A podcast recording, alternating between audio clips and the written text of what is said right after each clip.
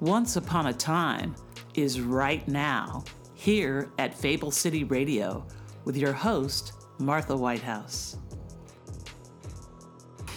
Tonight on Fable City Radio, we'll be reading the fairy tale that frightened me more than any other story I read as a child. That story is Bluebeard. It gave me the heebie jeebies.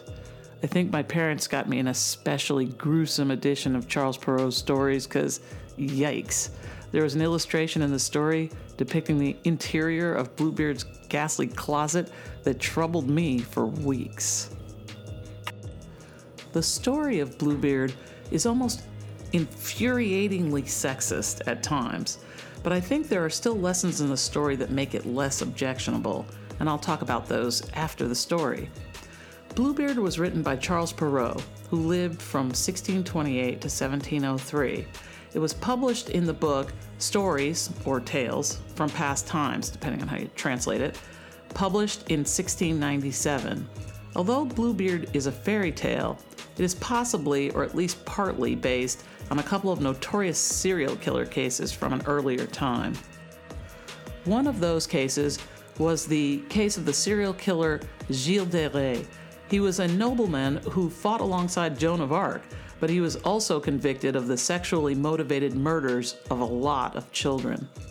In 1434, he retired from fighting the Brits, wrote a bad theater production that was almost certainly a tribute to himself, dabbled in the occult, and assaulted and killed upwards of 100 children between the years 1432 to 1440. Another possible source of inspiration for the story is the legend of Conomer the Cursed and his ill fated marriage to Tryphene. Great name. Conomer lived sometime in the 6th century in Brittany, an area on the western coast of France. The story goes that Conomer's wife, Tryphene, was visited by the ghosts of Conomer's ex wives who came to warn her that he had murdered each of them when they became pregnant. Tryphene, horrified because she has just found out that she herself is pregnant, runs away. Unfortunately, Conomer catches up with her and cuts off her head. But Tryphene, so the story goes, is miraculously brought back to life by a saint and gets her revenge by collapsing the walls of Conomer's castle in on him, ultimately becoming a saint herself. I have taken my usual liberties in telling the story of Bluebeard in my own way, but the structure is essentially intact. So sit back, relax, and enjoy.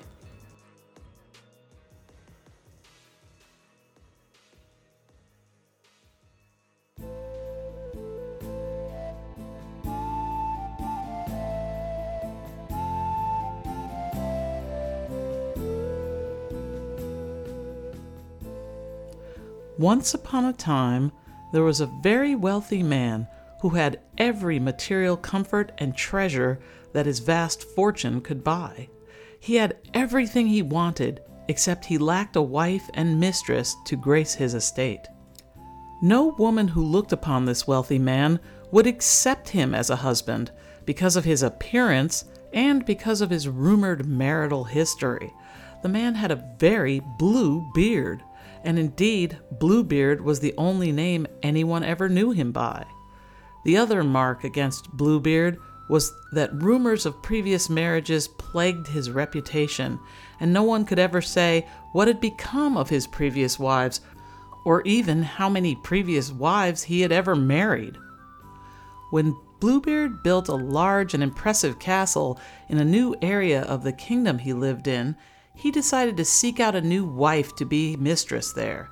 He found that there was a widow of noble birth who had two beautiful daughters and he pressed himself upon her to demand the hand of one of the two young women in marriage. I would have one of your daughters as my new wife, madam. I do not care which one you offer me, he said, as they are equal in beauty and grace. He rode away after demanding she provide an answer by the following morning. When the noblewoman informed her daughters of Bluebeard's offer of marriage, both of them recoiled in disgust. His beard! cried the eldest sister. I don't want a husband who is so ugly. What will my friends say? What will our children look like? There are also many rumors about his other wives. What happened to them? Where are they? He never answers any questions. The youngest sister agreed wholeheartedly. That beard is most unsavory, she declared. I don't want to share a house with such a person, much less a bed. The next day, when Bluebeard returned to claim his bride, the noblewoman met him in her parlor without her daughters in attendance. Where is my bride? demanded Bluebeard. I am sorry, sir, said the mother, but each of my girls who love and cherish each other so much are unwilling to deprive the other of the opportunity to marry you, so they both politely decline. Bluebeard was angry, but he had a plan. He went home and created an invitation to the greatest week long party that anyone in that area had ever heard tell of. He invited the two sisters, plus all of their friends who lived in the area, to the event.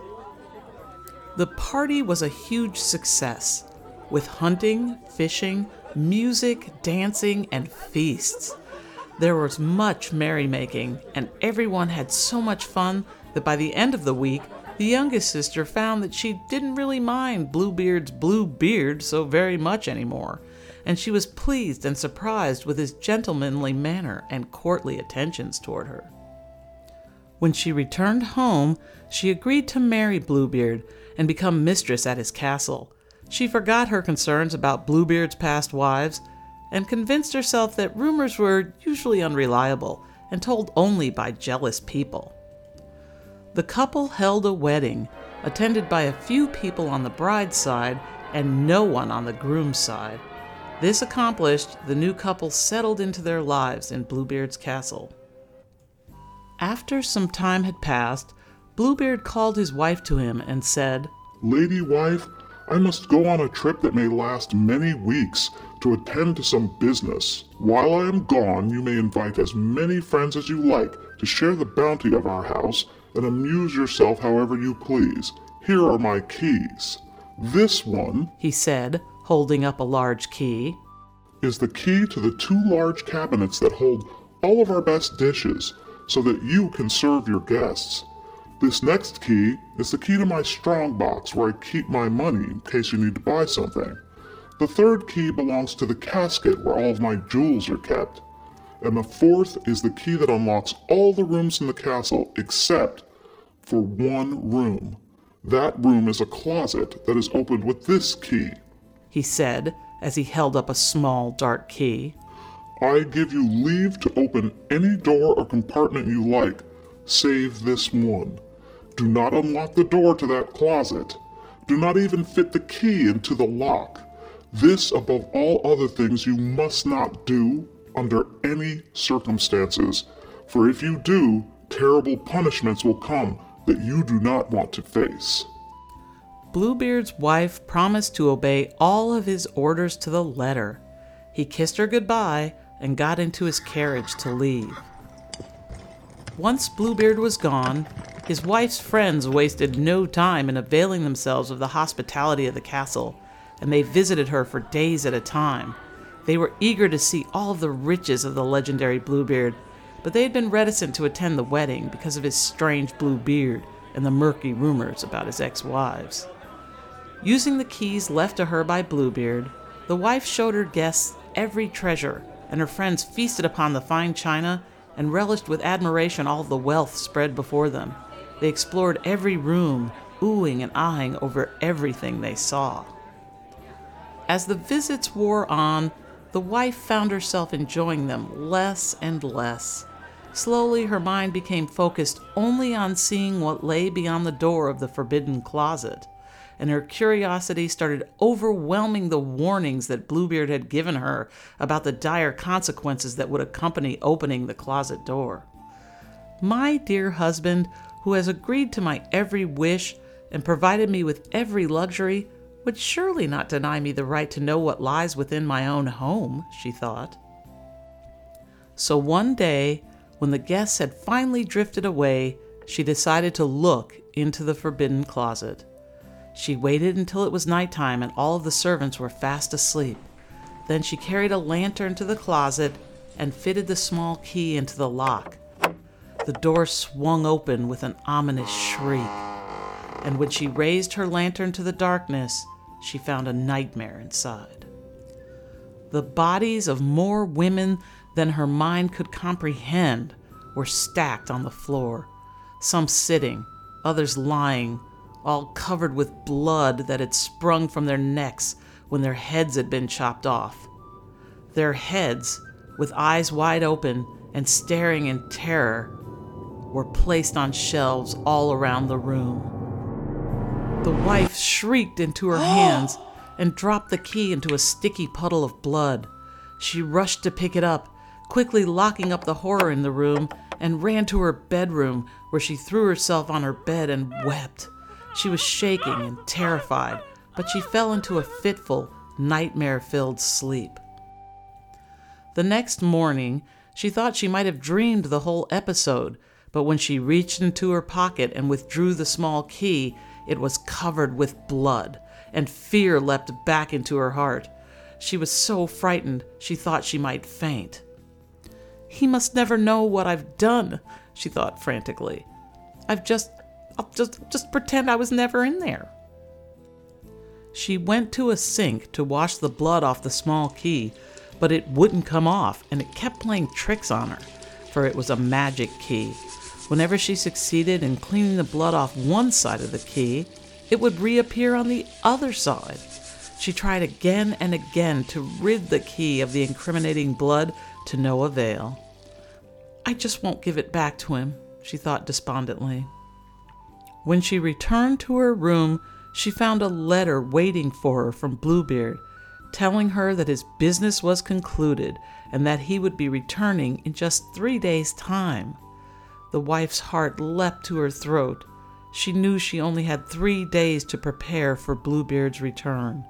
She wrote a letter to her brothers, who were away in the army, asking for their help, and sent a messenger on a fast horse to deliver it. Every day she tried to clean the key, failing miserably each time. She was sitting in her parlor on the fourth day when she heard Bluebeard's carriage approaching. She went down to greet him, and she was trembling, her terror mounting with each hoofbeat and reaching a crescendo as she heard Bluebeard mounting the front steps. He entered the hall and greeted her, taking her in his arms. Why are you trembling so, wife? he asked. It is just the cold of this hall, she said. I can't seem to get warm.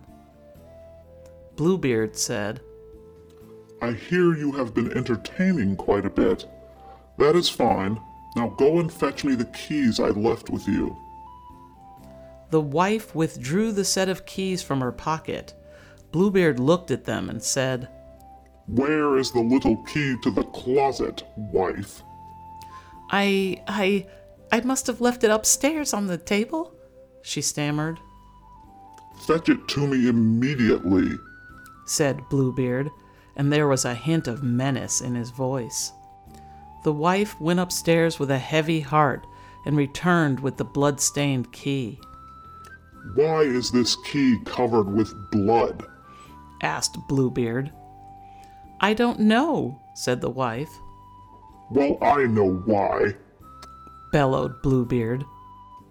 You have gone where you were forbidden to go. I only asked one thing of you, and you have disobeyed me.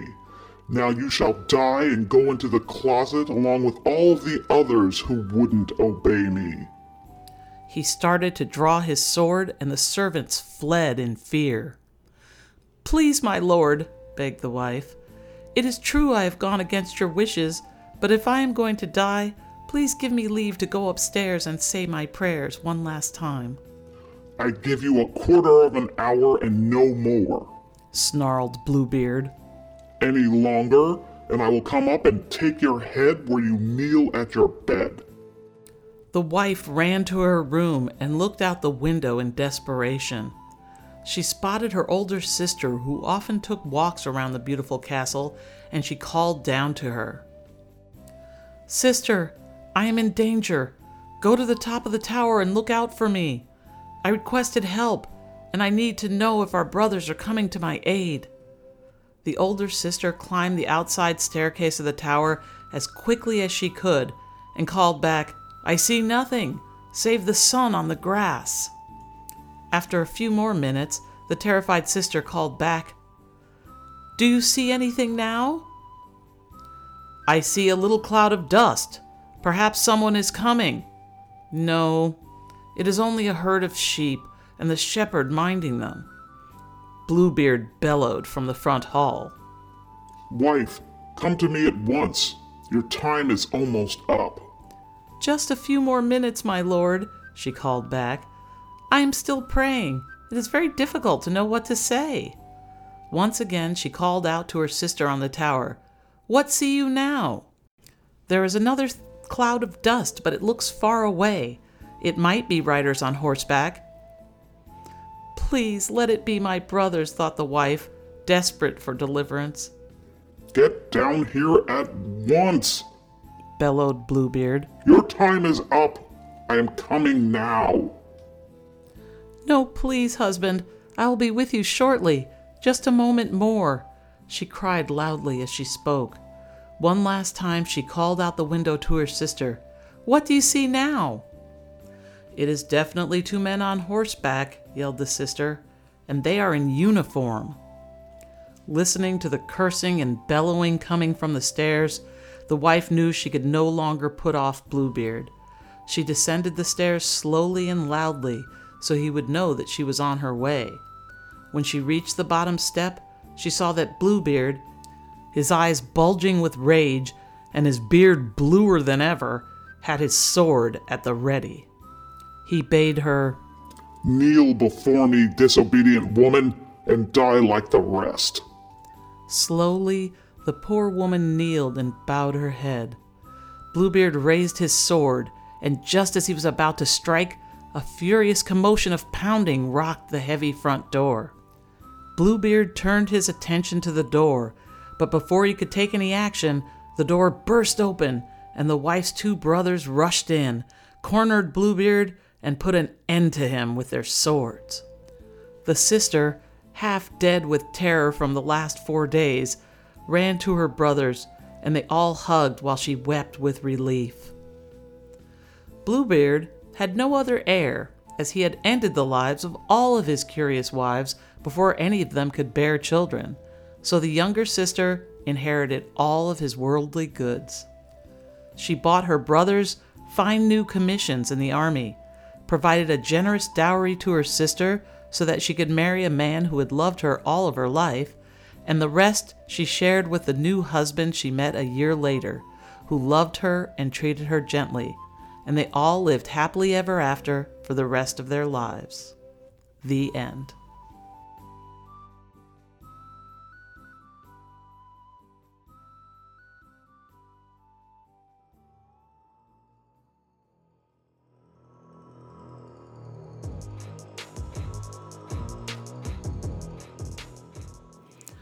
I hope you have enjoyed my version of Bluebeard.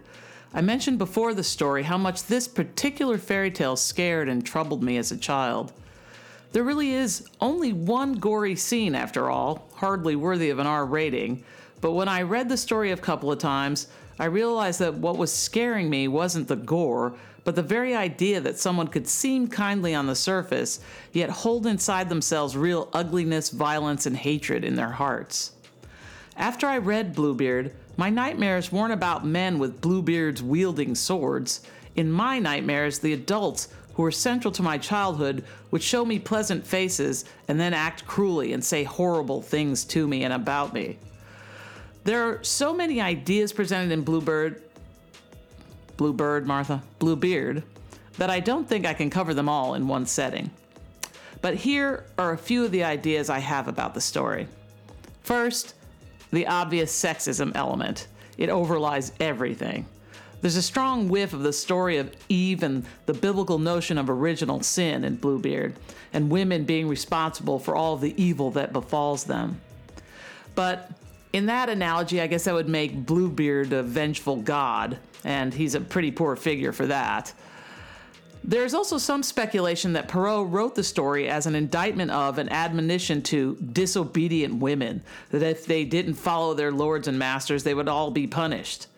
The story makes all sorts of sexist assumptions about Bluebeard being able to demand whatever he wants a wife, he holds all the keys and all the wealth in the marriage, plus his wife owns nothing of her own.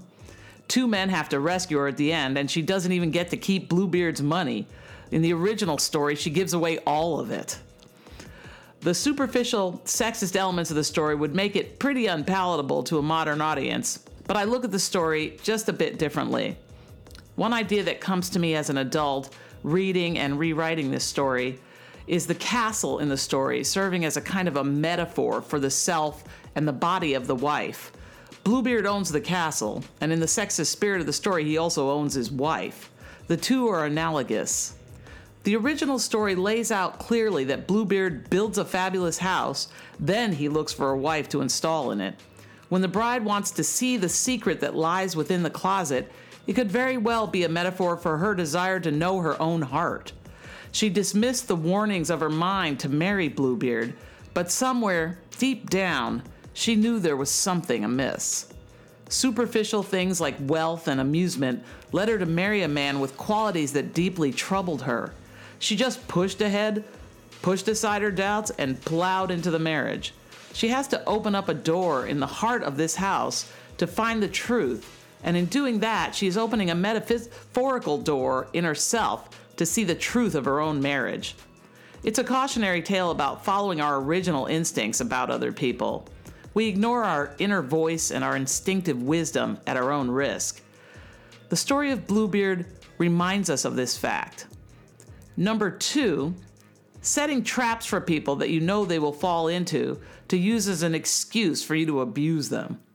Abusive and toxic people often do this. They create situations as tests for the people in their lives, usually tests that by their very nature humans are unlikely to pass. Bluebeard's wife is curious. All human beings are curious. And the the surest way to make a person open a door is to say, whatever you do, don't open that door. The test of loyalty Bluebeard imposes on all of his wives is deeply unfair, and he knows it. It's just an excuse to give him a reason to murder them. He is murderous, but he wants to blame the victims for their own deaths. Uh, number three, external looks as barometers for behavior. This is a controversial point that was more accepted in past times, but I think Bluebeard raises the question about whether outside appearances presage inward character. I wouldn't recommend that anyone starts judging every book only by its cover, but my own experience has told me that people who habitually maintain unpleasant expressions on their faces often hold unpleasant ideas in their brains. Human beings are oriented toward faces from birth, and evolutionary survival has directed us to recognize faces and determine intent from facial expressions. It's the reason people are always seeing faces on pancakes, potatoes that look like Richard Nixon, and why they bestow humanity, we bestow humanity, on anything that seems to have features that resemble eyes and a mouth. At the end of the original story, the sexist overtones prevail, with two men in the form of the wife's soldier brothers who must come and rescue their sister. Things seem to get better when the wife inherits all of Bluebeard's worldly goods, but the author makes sure to note that she spends most of the money on her siblings, then gives the rest to a new husband she meets who treats her kindly. Gee, thanks, Charles Perrault. You allowed her to live and you let her remarry while keeping her penniless. That'll teach her not to obey. So, sexist and cringeworthy sometimes. I still hope you enjoyed the story. Until next time, don't move into a house until you look into all of the closets, and I'll see you again soon in Fable City Radio.